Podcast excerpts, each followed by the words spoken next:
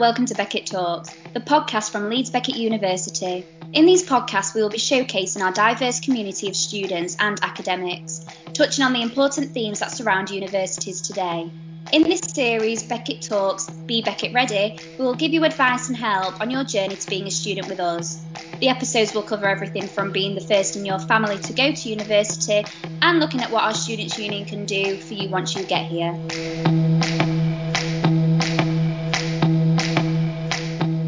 Leeds Beckett University is home to eleven academic schools. Today's episode focuses on the School of Cultural Studies and Humanities. Their courses cover English, creative writing, media and history. All are informed by their internationally recognised research, giving you outstanding access to learn from and discuss with leaders in their field. Through inspired teaching and intellectual debate, plus day-to-day interaction with award-winning authors and playwrights, a rolling programme of media industry professionals, published lecturers and world-renowned researchers, they will nurture your passion by developing your creative and critical thinking. They will open your mind to the wide range of opportunities to pursue a career you love, be it anything from writing and teaching through journalism and copywriting, business and marketing, to research and publishing. Their research and teaching explore diversity of topics, from South Africa under apartheid to the cultural impact of the L G B T Q community, and from online racism in football to twenty-first century genres. They're also very hands-on, from regular conferences, seminars and events organised by the Centre for Culture and the Arts, to collaborations with institutes and cultural organisations. Joining us today, we have Chris studying history, who's just graduated, and Katie as well, who's just graduated from history. Can you sum up what that first day was like? First day, I remember going in for induction and we'd had to get I Ds and everything, and I was really, really nervous. I knew the layout of the building because I'd done mobility training and stuff, so I could be independent. And all of a sudden just being introduced to all the lecturing team, from Rachel Rich to all the others, and basically being given a synopsis of, you know, what what our course would entail, what would be expected of us in the first year. I remember, because um, it was it was like a you know half day or afternoon, whatever you want to class it as, and um, just going in and sort of you know trying to hear everything that was going on, trying not to let the nerves get to me, and just sort of sit and listen. Really, that was that was really my first day in, in uni. How's Katie? What about yourself? It's quite intense at first. Um, the first day I had, I'd never actually been to Leeds Beckett either. I came through clearing, so it was kind of a last minute decision, but the building itself and the campus itself is really modern, and that kind of come, came as a bit of a surprise to me, but a, a pleasant surprise. But I had the exact same experience as Chris. Like, it's a little bit daunting at first. The lecture theatres and things, if you're not really expecting it, are quite big, and although we didn't have a really big course, um, as much of the cultural studies course it are, they're not that big, which is quite nice. But still, when you don't know, like sixty or seventy people just sat in a room, everyone's in the same boat though, so you are completely fine. Yeah, that's one of the first things I noticed as well that Chris mentioned, was we got to meet all the lecturers pretty much immediately, um, who introduced themselves and got us settled in really, really quickly. Yeah, I completely agree. I think this, so, like, this summing up is daunting. I, I totally agree with Kate there. I think um, you, you go in and you don't really know what to expect, really. And all of a sudden you're being told all your module handbooks are online, you know, your timetable's online. You've got to the end of the end of that first week, you know, and then you're into full-time lectures and stuff. And that's quite daunting. How do you find the transition then? I mean, where were you beforehand? I mean, Chris, you, you're a mature student. So had you been in education before you joined university immediately, or had you been in a career? I'd worked for a charity organisation called British Blind Sport for a number of years in recruiting and training guides, so sighted people who become guides for visually impaired people. My my job was sort of certifying them. Some might call it torture, because I'd get them on treadmills, and you know they'd sort of they'd have to learn how to do it with with no sight and blindfolded. You know, that's that's what we what we did, and we ran a lot of campaigns and stuff. And then I did a sports massage course on top of that. Uh, the White Rose Academy. Really wanted to get back to education, so it was actually my mum that looked, because she knew I loved history, why don't you think about applying again? And Leeds Beckett came back with an unconditional offer uh, based on all my results from earlier education. That's that's where I ended up.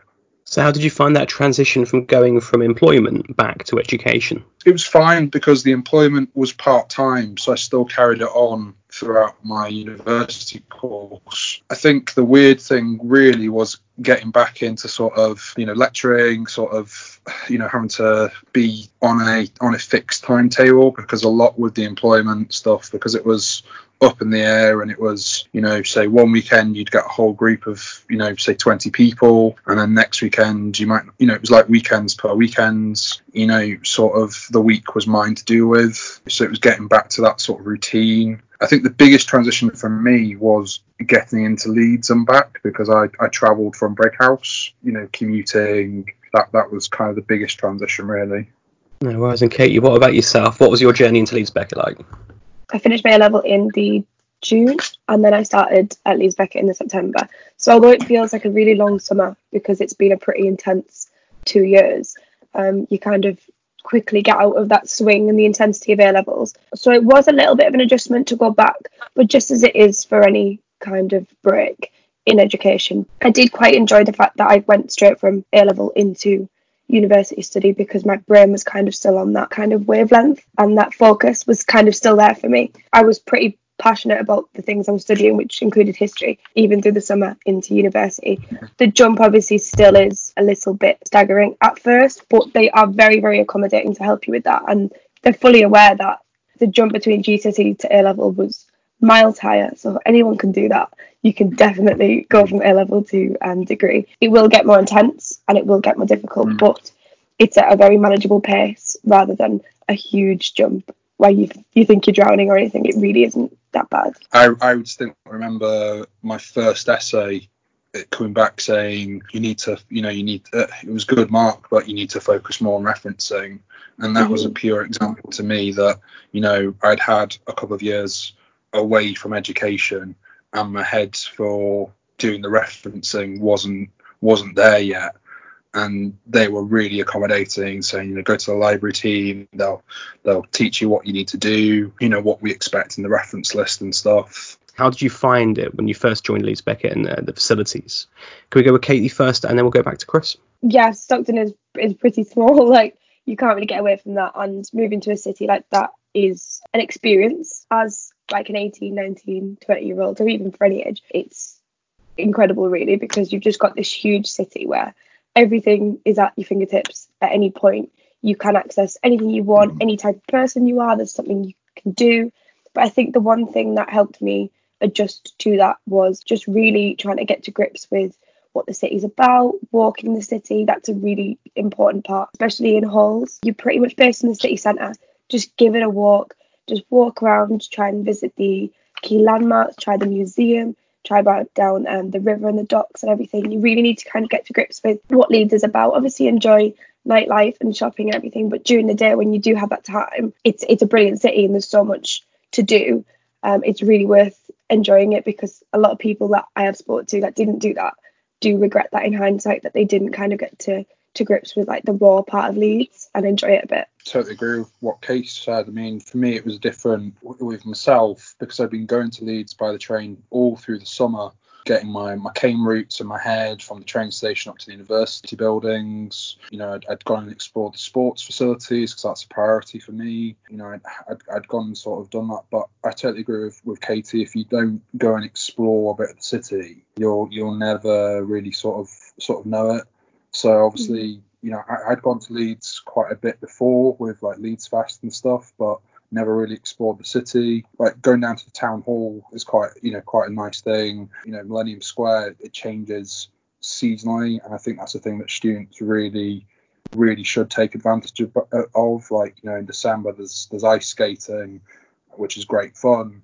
You know, there's there's always something going on in that square, and it's it's just on the doorstep of the city campus. How did you find access to the materials for your course? I found access to the course really good, because I, I, I sat down in summer with one of the librarians and with Rachel, the, the director of the course, and we went through all the books and online stuff that would be accessible for me and my assistive technology, you know, which which ended up being about four hard drives with a terabyte each worth of books from the library team. You know, being taught how to access research, you know, systems, and the fact that I think every student really sort of liked the fact that, you know, lecture slides were online ninety percent of the time before a lecture actually started. So you could sort of keep up with what the lecturer was saying. The fact that seminar materials were released way ahead, so you could read them, you know, you could access everything you needed to. Yeah, I, I, I couldn't fault really the access at all. I completely agree. I was pretty astounded with the facilities that we did have. Um, the library shocked me at first. It's about four floors high. It's huge with different parts, but it's really easy to navigate. You get thorough induction to the library as well, so you would never just have to walk in and be like, go find that. You'll be given a lot of help, um, a lot of guidance about how to understand the systems and the way that they've organised it. But yeah, I completely agree. The you've never got a chance where the book isn't available, apart from when you start to get into your, your niche uh, topics. But it's not that big scary thing of, I've got to pay all this money for books. They would never, ever make somebody do that. They'd always find a way. The access that the lecturers have, they share as much as they're able to, obviously with copyright issues, but they will do everything in their power to give you access to things that would help, particularly even when I've picked really, really niche topics to study. And I'd be like, I need this information. And they'll be like, we'll find it, we'll find it. And they've always been able to find it. And the library staff themselves, it's like, book a meeting and they've just pulled out all this information for you. It is it is very, very impressive, because you go from A-level with just a couple of textbooks and things, and you've got all these resources and archival material at your fingertips. It is pretty impressive. How niche are we talking? I was like, I need this one particular article. I was like, I can't find it anywhere else. Like, I've looked everywhere.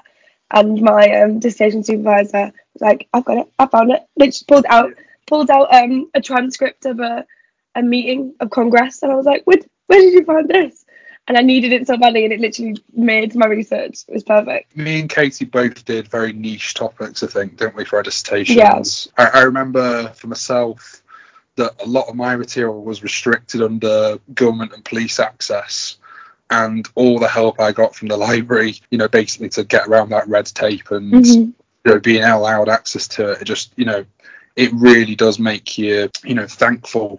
What kind of relationship do you have with your lecturing staff? I noticed in first year that a lot of students, particularly who had come from A-level, would wait for a, le- a lecturer to come into a lecture hall to go into the lecture hall, whereas I just steamrolled in, you know, as long as there, there was no one I could hear in. And I think the relationship between your lecturers and yourself does develop, particularly in your latter year, when you've, you know, you're so intense writing your dissertation. I mean, I saw my my dissertation supervisor maybe twice to three times a week up till the lockdown rules. And even after lockdown, we were still having weekly phone calls and, you know, bi-daily email sort of chats. And, and you know, even to the point that, you know, one of my lecturers for a module that I really enjoyed on civil rights, you know, she follows me on Twitter. So I think the relationship does sort of evolve as you go through university. Great. Thank you. Katie, what about yourself? Yeah, I completely agree. The initial stage, you have this um, kind of, they're the teacher, I'm the student, we listen and they teach kind of impression. That goes like very, very quickly.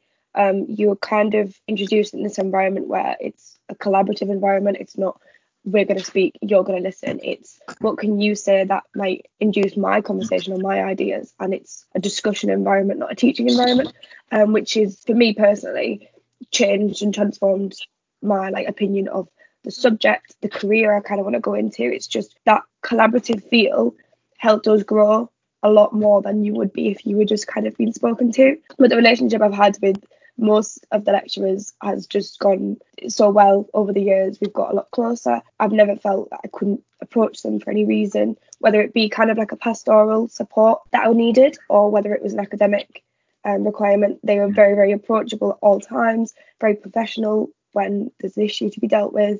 I've had absolutely no complaints with any single member of staff that I've encountered.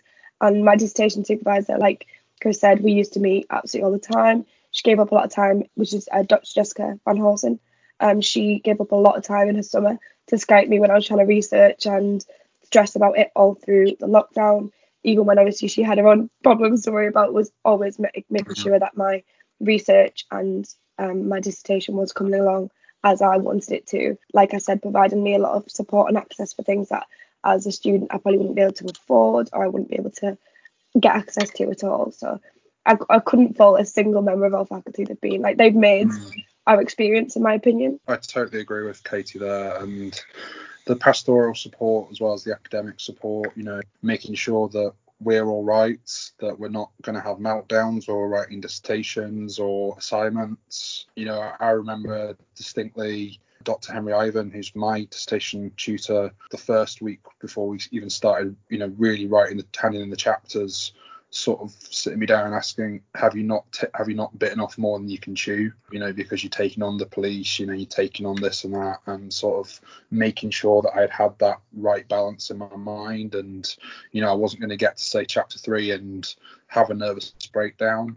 You mentioned that you were doing your dissertation, that you had a lot of red tape to, to go over. What was actually the title of your dissertation, to give us a, an idea? Mine was The Police and Police's Attitude Towards the Yorkshire Ripper. And so I had to get access to interview records, you know, also having this conversation with the head of West Yorkshire Police, them sort of saying, no, we can't give you access. And within a couple of months' time, you know, we'd managed to say, yeah, you can have access, but at this limited stage, and, you know, you have to be in an actual Yorkshire Police building with an officer sort of supervising what you and your support team are accessing, you know. So it was very, very daunting.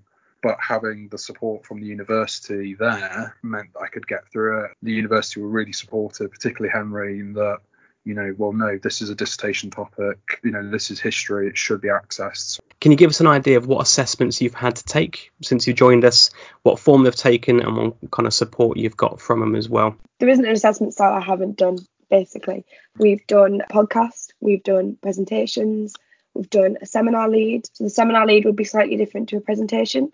You would take the role of the lecturer leading the seminar, and you would be encouraging your peers to access material, analyse source material, and then lead the discussion, and also bring in your own research um, to kind of teach as well. So it's a little bit more intense than a presentation would be as such, as you've got the kind of interactive basis. First time I did that, I was like, yeah, this is something I could happily do for the rest of my life. Like, this is brilliant. We've done various different essay styles. Um, so you might be used to kind of a, a bog standard source analysis through G C S E and A-level history.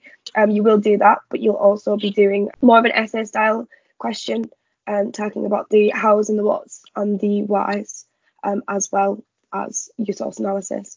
Um, but yeah, don't think that it's going to be essays, essays, essays. They are pretty big on making sure that everything is a variety. So if you excel particularly in presentation speaking, you will be making your marks up in there. But if you are someone that is maybe perhaps a little bit shy or much better on paper, then you will have the opportunity to excel. And any problems that anyone's had, the assessment has literally just changed to accommodate needs as and when that's happened. It's never been a problem. They've been really, really good to make sure that perhaps the group size was reduced. Um, whatever makes you feel comfortable, really, they've been able to do. I think also, from my experience, and probably Katie will agree with me here, is that the really good thing of having group work presentation in your first term of your first year enables you to meet people. You know, it gets those boundaries down a little bit. You know, you start sort of, you know, on your courses, people that say you might never have talked to in your seminar groups, all of a sudden, you know, you're talking to each other, and you sort of, you know, you're having to work and plan this this presentation,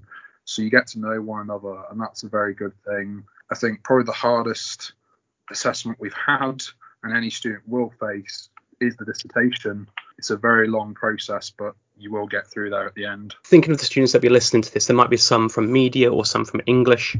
Have they put anything on for you, like as a whole school? There is crossovers, um, particularly as the history students have crossovers of English and history. That will happen, and they will get to choose some history modules, or like the core history modules. So you might see people appear and disappear like that, but it is nice, particularly mm. in if you're looking at academic discussion, because the English and history students tend to have a slightly different kind of approach Um, to how they're doing things. So they're looking at analysing literature and language maybe a little bit more than you are.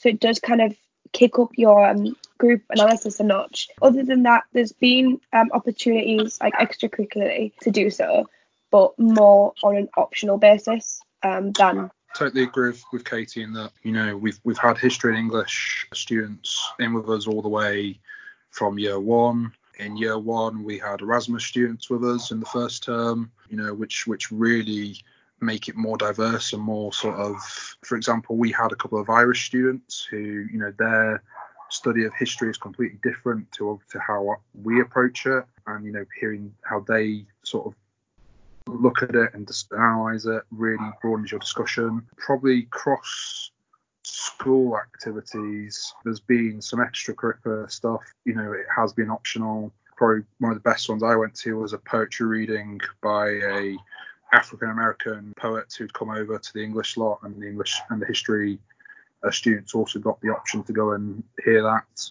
And that was that was very, very impressive. You mentioned earlier on how you had a lot of contact time with your tutors before lockdown. Then even after that, you still had a good amount of contact with your tutors. How did you find working in lockdown? What new resources were put in place? Was it easy to access what you needed and the tutors? Just give us a flavour of what it's like to, to be studying history at Leeds Beckett during during this pandemic. I think the only thing that made working in lockdown this on this time around more difficult was the disturbance, which I imagine many of the students that would be listening would have also faced. That kind of immediate just stop that happened. Um, obviously, with the year ahead, there's a lot more preparation in place. You won't have that instant, like, done. Like, you won't just end up, they won't just shut the uni and you had to leave, um, like you had to do with school. There's a lot of things now in place that they're now prepared to deal with. So a lot of the lecturers will always have um, some sort of audio or visual communication with you, whether it be a phone or um, something like a program like um, Microsoft Teams, sorry, or Zoom or Skype or something. You'll always be able to get in contact with them if you needed that kind of personal communication. A lot of the staff are available um, within their contact hour, hours on um, email. All of the resources on MyBeckett are pretty um, straightforward and easy to understand. All the lectures that they'll be making will be recorded, either visually or just with audio. All the lectures are able to uh, lectures are able to be downloaded, and all the online resources on the library are pretty easy to access too. It's very easy to navigate around that to make sure you can just find your online resources.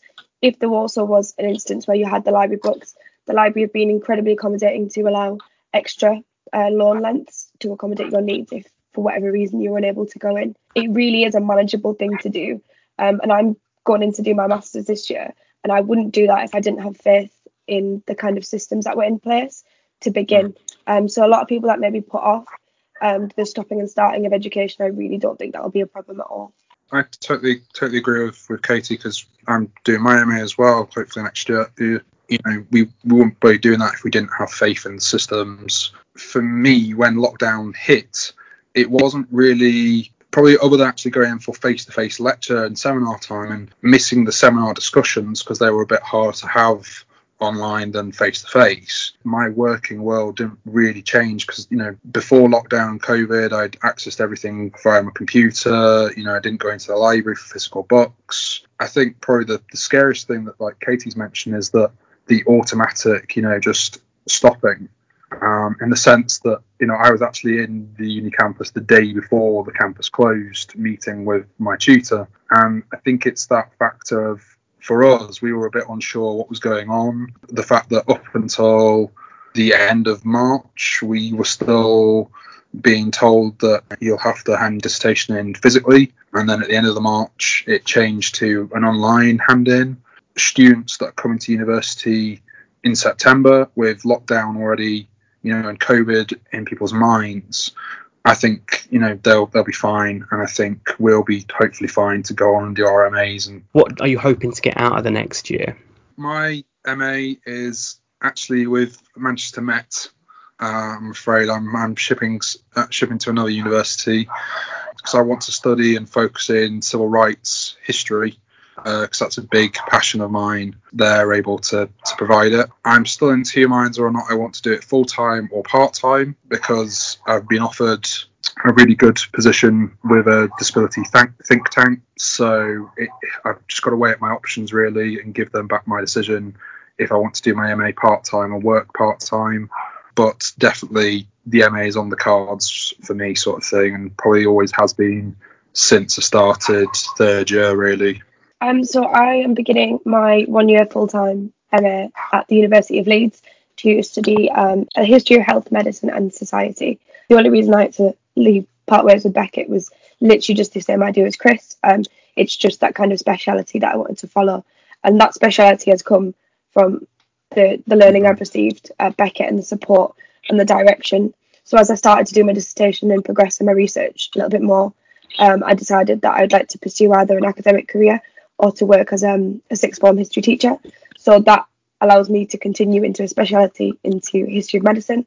And then after that, whether I continue into further research or go do my teacher training is how the next year goes, to be honest. Yeah, I'm, I'm really excited to get back to Leeds too. It's been it's been a tough couple of months without it. Tough making the decision um, to leave Beckett, and in particular for during COVID, I kept saying like it, doing an M A now with Beckett would be, I'd know, I'd guarantee the support. I'd just know that it was there, but I had to pursue my speciality, and I was widely encouraged by my lecturers to do so.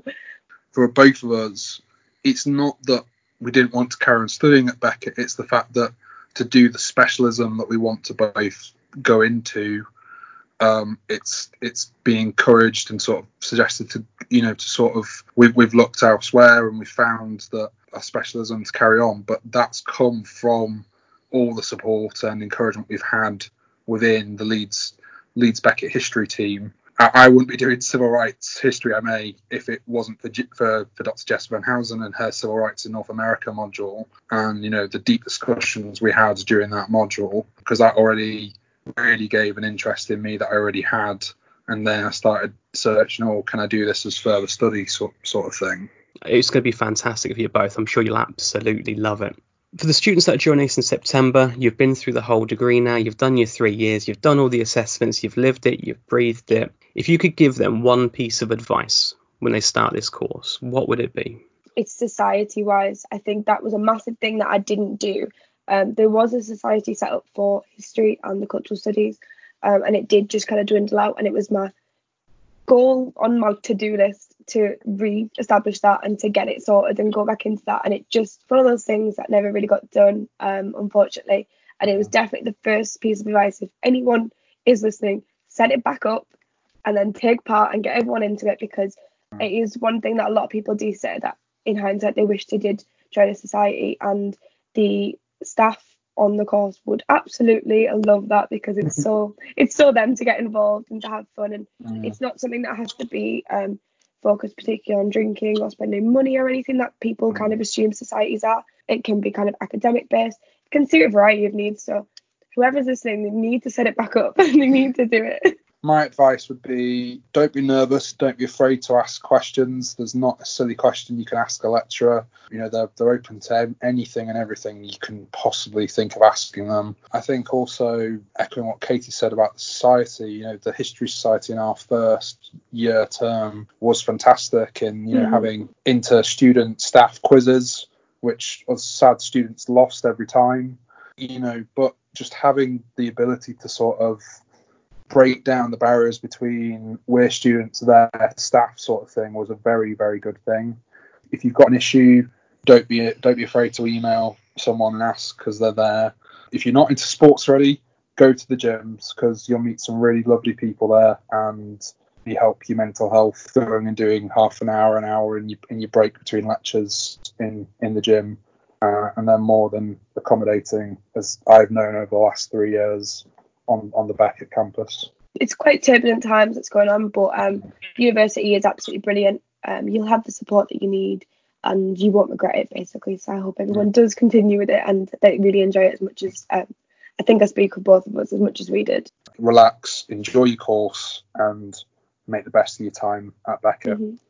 Chris, Katie, thank you so much for the time, and I wish the pair of you all the best in your M A's and going forward. Perfect, thank, thank you very, very much, much. Thank you for listening to Be Beckett Ready. We do hope you've enjoyed this episode. If you would like to find out more, including upcoming dates for our open days, please check our website leeds beckett dot a c dot u k or follow the link in the description.